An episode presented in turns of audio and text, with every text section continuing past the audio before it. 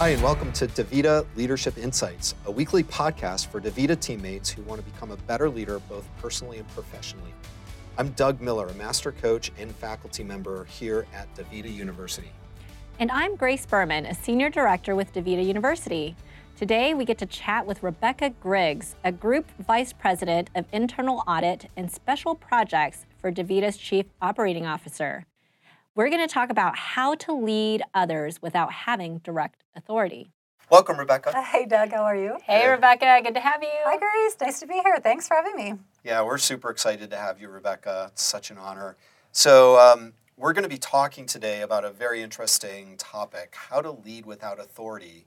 And before we jump into stories, let's talk a little bit about what it means. So, what does leading without authority mean to you? Yeah, you know, it's funny that you use that term because I would have flipped it and put it into more of a positive statement, which is leading through influence versus uh. authority. And so the distinction is kind of important in my mind because I think we all work and experience a lot of different matrixed environments, whether that's at work or in personal life. And so I just think about how do we lead no matter what our position is. So, what do you mean by matrixed environment? So, for, for our listeners here, how does that show up in our workplace? Yeah, well, for me, I tend to work on a lot of different projects uh, throughout the time that I've been in the village. And a lot of those projects are ones where you're put together with um, folks from other departments or other teams. And so, whenever I think about a matrix environment, I think about collaboration, cross department collaboration.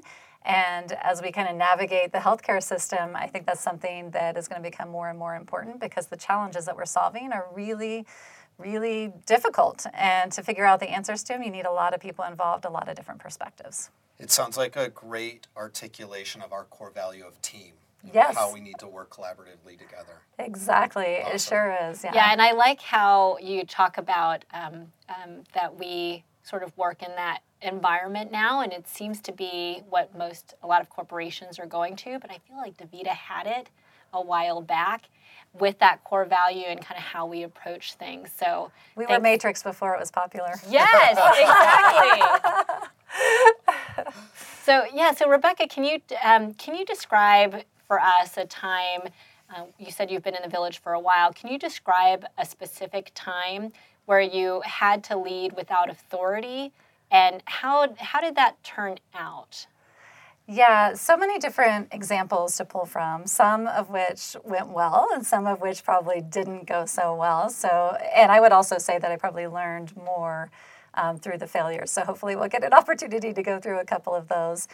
Um, one that comes to my mind, uh, just having been almost a year ago, actually, this month, was whenever the hurricanes hit us down in Texas. So, Harvey and Irma um, was just sitting at a team meeting and found myself the next day sitting down at what became the command center down in Houston, Texas, just trying to help out and trying to get things done and do what was most important, which was getting our patients cared for. And fast forward a couple of days, um, found myself pretty much running the command center down there, which had nothing to do with my area of expertise or anything that I thought I was going to be doing that week, uh, but coordinating resources and coordinating with all different aspects of the community to get the job done. And so that is the first example that comes to my mind. Say, say a little bit more command center. Like I get this image of like from a TV show or something being, uh, you know, in some submerged place at the White House, the command center. But I'm sure it wasn't. Like, what is yeah. what does that mean, and what were you doing? Yeah, it's so funny that you actually have that image because the day that I was leaving the command center, um, someone actually sent me a picture of the, um, you know, it's like the Armed Forces Command Center, which was just a couple of miles away from, I think, where we were setting up our command center. And it was super sophisticated with TVs all over the place and lots of, you know, fun equipment and all of that. And then I took a picture and sent it back to the team. And our command center was literally a small little conference room with a whiteboard and a bunch of sticky notes and Sharpie pens. Um, so, um, so that's what it looked like. But let me describe a little bit what it was actually happening, which was on a daily basis, you were trying to figure out which centers were open, which could treat patients, what patients needed to be treated, how long had it been since they were treated, how were they getting the supplies that they needed to be treated, what kind of transportation was available to those patients to make sure that they could come in and get their treatments. How do you organize all of the volunteers that were coming in to provide relief to our teammates and our caregivers? Members that needed a break because they were also experiencing personal damage from um, from the hurricane itself. So it was all of those things and probably a thousand other things that I've pushed to the back of my memory. Sounds like a ton of logistics. Amazing. Yeah. So when you said you didn't have authority during that that command center time, what what um, how would you describe what you did have? Yeah, you know what I would say that I did have was just a huge desire um, to get patients treated, for this to go as well as it possibly could. So, in a terrible situation like that, you kind of are able to quickly, you know, tear away the things that are the most critical from the nice to haves. And for me, it became really clear that we just needed to get patients treated. And so what I did have was a huge desire to get patients what they needed, and also a huge level of accountability for doing it as good as we possibly could with the resources we had available to us sounds like great motivation and and then t- say a little bit of then how did it how did you actually do it what were you doing to lead through influence in, yeah. that, in, in that environment yeah, you know, there's a few things that kind of stick out to me. Number one was just kind of prioritization and organization. So, a really good understanding of what had to be done and what were some of the resources that you needed. So, for me, it was nothing about having expertise and knowing how to run operations or do logistics or transportation, but it was about surrounding myself and accessing the people who were the experts in that those particular areas that needed help. Um, so that was one key thing was just I don't have to be the expert, but I need to know how to get my hands on the folks that can provide the expertise to do that. Um, second, I would say is just even though it was a terrible situation that we were in, people were working around the clock, sometimes for days um, on end. Um, lots of stress, as you can imagine, but not forgetting that everybody is a human being and that you can still have fun in times like that. So, everybody has needs, everyone is exhausted, and so just taking the time to figure out where everybody was and then taking times to just celebrate at the end of the day. To go back to the sticky notes, we literally had the board divided into things that needed to be done, things that were in progress, and things that had been completed that day. And so, at the end of the day, to just sit there and reflect on the you know, 25 things that moved from the left hand side of that board to the right hand side of the board was just a great way to just recognize how much work the team actually accomplished.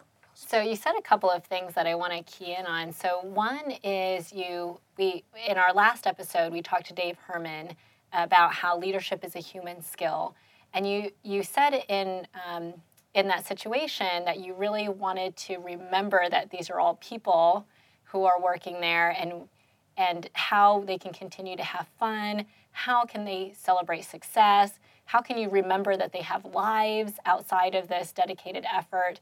And I think it's it's such a great illustration of even in times like that, you assume everybody has the same uh, goal in mind, and you can't forget mm-hmm. that you have to take care of them. Yeah, that's exactly right, and myself included um, you know, because it was difficult. And so it was wonderful to be surrounded and to be able to just relinquish delegation from time to time to the trusted people that were around you and also recognize when you needed to take care of yourself, too, myself. Yeah, it makes me, um, what I'm uh, cueing into here is just how vitally important trust in the relationship is because um, without that trust and without that relationship when when you know if i don't have a relationship with someone and they try to influence me i tend to resist it. Mm-hmm. that's a good point. Right? Yeah. So I, I would say when i was just thinking a little bit ahead of this trust was one of the first words that popped into my mind as well. And I do think that that is so important. Trust and transparency, I put kind of in similar buckets because um, you don't in those situations always have time to go back and figure out you know how many experiences have i had with this individual to build up a level of trust. You kind of have to go with your gut in a lot of situations and you know that people are there and they have the best intent. Um, and so that is really really helpful. And transparency as it relates to helping be able to do their jobs everyone needed a full set of information to be able to do effect- to effectively be able to do their job in that situation and so it was very transparent very open kind of situation so that people could be as effective and work as hard as they possibly could or wanted to. Yeah, so you you describe a situation where uh, everybody was all hands on deck. Everyone knew there was this common purpose, and it was a very strong and motivating purpose to, to help our patients, save our patients. Can you describe a time when you had to lead without authority and not everybody was super excited? About where you were, what you were doing, where you were going? Well, there's my house to start with. three kids that uh, you know I like to think I'm leading without authority. Um, no, but to take it back to the to the work front. And as I mentioned before, there I've probably learned from more of my failures um, than I have learned from some of the successes that I've had. Uh, but definitely can think of a couple of really painful um, situations where I wanted to have that leading without authority and wanted to have a really great outcome. Uh, but it didn't necessarily end that way. And whenever I look on those situations, just reflect on them and what went wrong, um, there's usually a couple a couple of themes have come out to me that um, are more inward focused than anything else, which is just really, I'm not sure that my intent was in the right place. Um, generally, they were in situations where, for some reason or another, I was a little more concerned over how I would look as an individual versus how we would look as a team. And um, that's one of the things I've really tried to focus on. And some of the more recent situations that have been successful is just this phrase of we win or we lose as a team. Doesn't matter if you know, a handful of us are wildly successful, but we don't hit the end objective or the goal, we've all lost. And so um, it hurts me to say that because I don't like to feel like that as a leader, that that's the person that I am. But occasionally um, it does happen, right? There are times whenever um, in my career I've been focused on trying to be successfully successful as an individual instead of having the overall right intent and goal for the team in mind. How do you monitor and make sure that you're your intention is clear, having had that learning? Mm-hmm. What I try to do at the beginning of any big project is I'm very, um, I'm, I'm able to think of things and hold on to something that evokes an emotion in me. So whenever I try to think of what does success look like at the end of this project, I like to think of an emotion. So in the hurricanes, for example, I'm, I said, I want to do this so well that the team actually gets recognized by CMS for being like world class as you know doing um, emergency management and kind of the best in class. And people come and ask us how did we do it? even though we probably had no idea how we did it. But that created that creates an emotion in me that is really focused on what i want it to feel like when you sit down in that command center, what I want people to feel like whenever they walk out the door. And so I try to think about what is that emotion that I'm looking for that demonstrates how I want everyone to feel, how I want to feel at the end of a successful project. Awesome. Yeah, I love it. And I, I think it's so important to know, too, that just people can smell that so far away, right? If your intention is not for the team if your intention is self serving. And I'm sure we can all kind of think back on a teammate or a boss who really operated that way and you just never wanted to trust them or follow them whether just, they had authority exactly and it degrades exactly what we talked about before which is trust if people can smell that and they can a mile away there is this blockage on trust that you just never get through. And sometimes you're working on projects, albeit maybe a couple of weeks or something like that, but at other times they're year long projects. And to live in that space where you can't have that full trust is just, I think it's just a miserable place to be. Yeah. It, re- it reminds me of this what's printed under the name of our organization, DaVita, in our front lobby, it says community first, company 2nd mm-hmm. And that trust that you're talking about and articulating, for me, is such a core part of the fabric of the community that we aim to create here. We know we don't, it's not everywhere, but we're not done yet, and we're really intent around creating that level of trust as if we're a community. Yeah. It is. And if you think of that, just that feeling that community, the word community makes you feel, it really helps you think about what I was talking about before that emotion of, I want this to feel like a community that just crushed it. You know, like we did an amazing job and we are going to feel so proud of our community and what we did.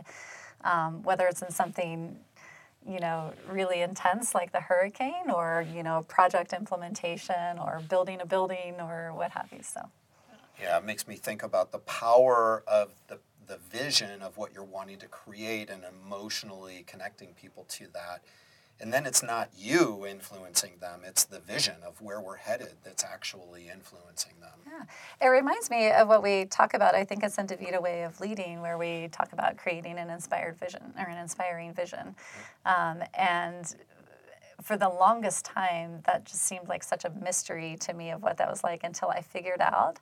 I just needed to think about what I wanted to feel like and the emotion that I wanted to have as I, you know, succeeded with a team or with a specific project. Yeah, and how that shows up for you can either spread the ripple, right, of the positive emotions and the inspiring effort, or it can totally shut it down. Mm-hmm. So, depending on which way you go, for sure. Yeah, or if you have a lack thereof, um, it can be confusing because nobody knows where are we heading, what are we trying to accomplish. Well, on, on that note, I'd love, we end all of our podcasts this, the same way. We ask all of our guests to give our listeners one tip that they could use and go out and try right now on the specific topic. So, for how to lead without authority, what suggestion would you give to our listeners of something they could try? Yeah. So, the phrase that keeps kind of going through my head in this is be the leader that you want to follow. And so to just kind of try to tag on to that with what does that actually mean is just take a situation that you're in today where it's not going exactly how you want it to go. You don't feel that inspiring vision. And just ask yourself what's preventing you from making that situation be true and from you being the leader that you would want to follow. Awesome. That's great advice. I love it. Yeah. All right. Well, thanks so much for coming on the show today. We loved having you. Wonderful, wonderful conversation. Yes. Thank you, guys. Thank you, Rebecca. Bye bye. Bye. Doug, that was a really fun conversation with Rebecca. It was. I, you know, what she was saying there at the end is to think about something that's holding you back in your life. And the action is what's one thing you can do to lead yourself and others through that. That's a really great tip and something that I, I definitely want to reflect on and think how can I show up better too. Yeah, definitely. So let, let's follow up on Dave's action from last week's episode where he was asking you, our leader, uh, listeners, to go out and do one thing to improve one relationship. And I can say that I successfully did that. Woo! High five. High five. Awesome. Yeah, I thought about what he said, and I thought of a teammate who I really hadn't gotten to know over the last year. I've been here for almost a year, and I thought, wow, what a shame that I haven't gotten to know this person. And so I just simply scheduled lunch. And I scheduled a lunch with her, and we had a great conversation. And it gave me such a deeper understanding and respect for her that I would have never had had I not learned more about her. And so I highly recommend it to the listeners out there. It's worth it, and it just took a little time. Yeah, and I can't wait to hear some of the stories from our listeners, Grace. So if you're listening and uh, we'd love to hear your stories, go over to davitaway.com, click on podcast, and share your stories. Yeah, and be sure to tune in next week. If you haven't subscribed already, make sure to do that because next week we have Amy Young on, Vice President and General Manager from DaVita Clinical Research, and we talk about life alignment, which is such an important topic. Sure is. One for all. All for one.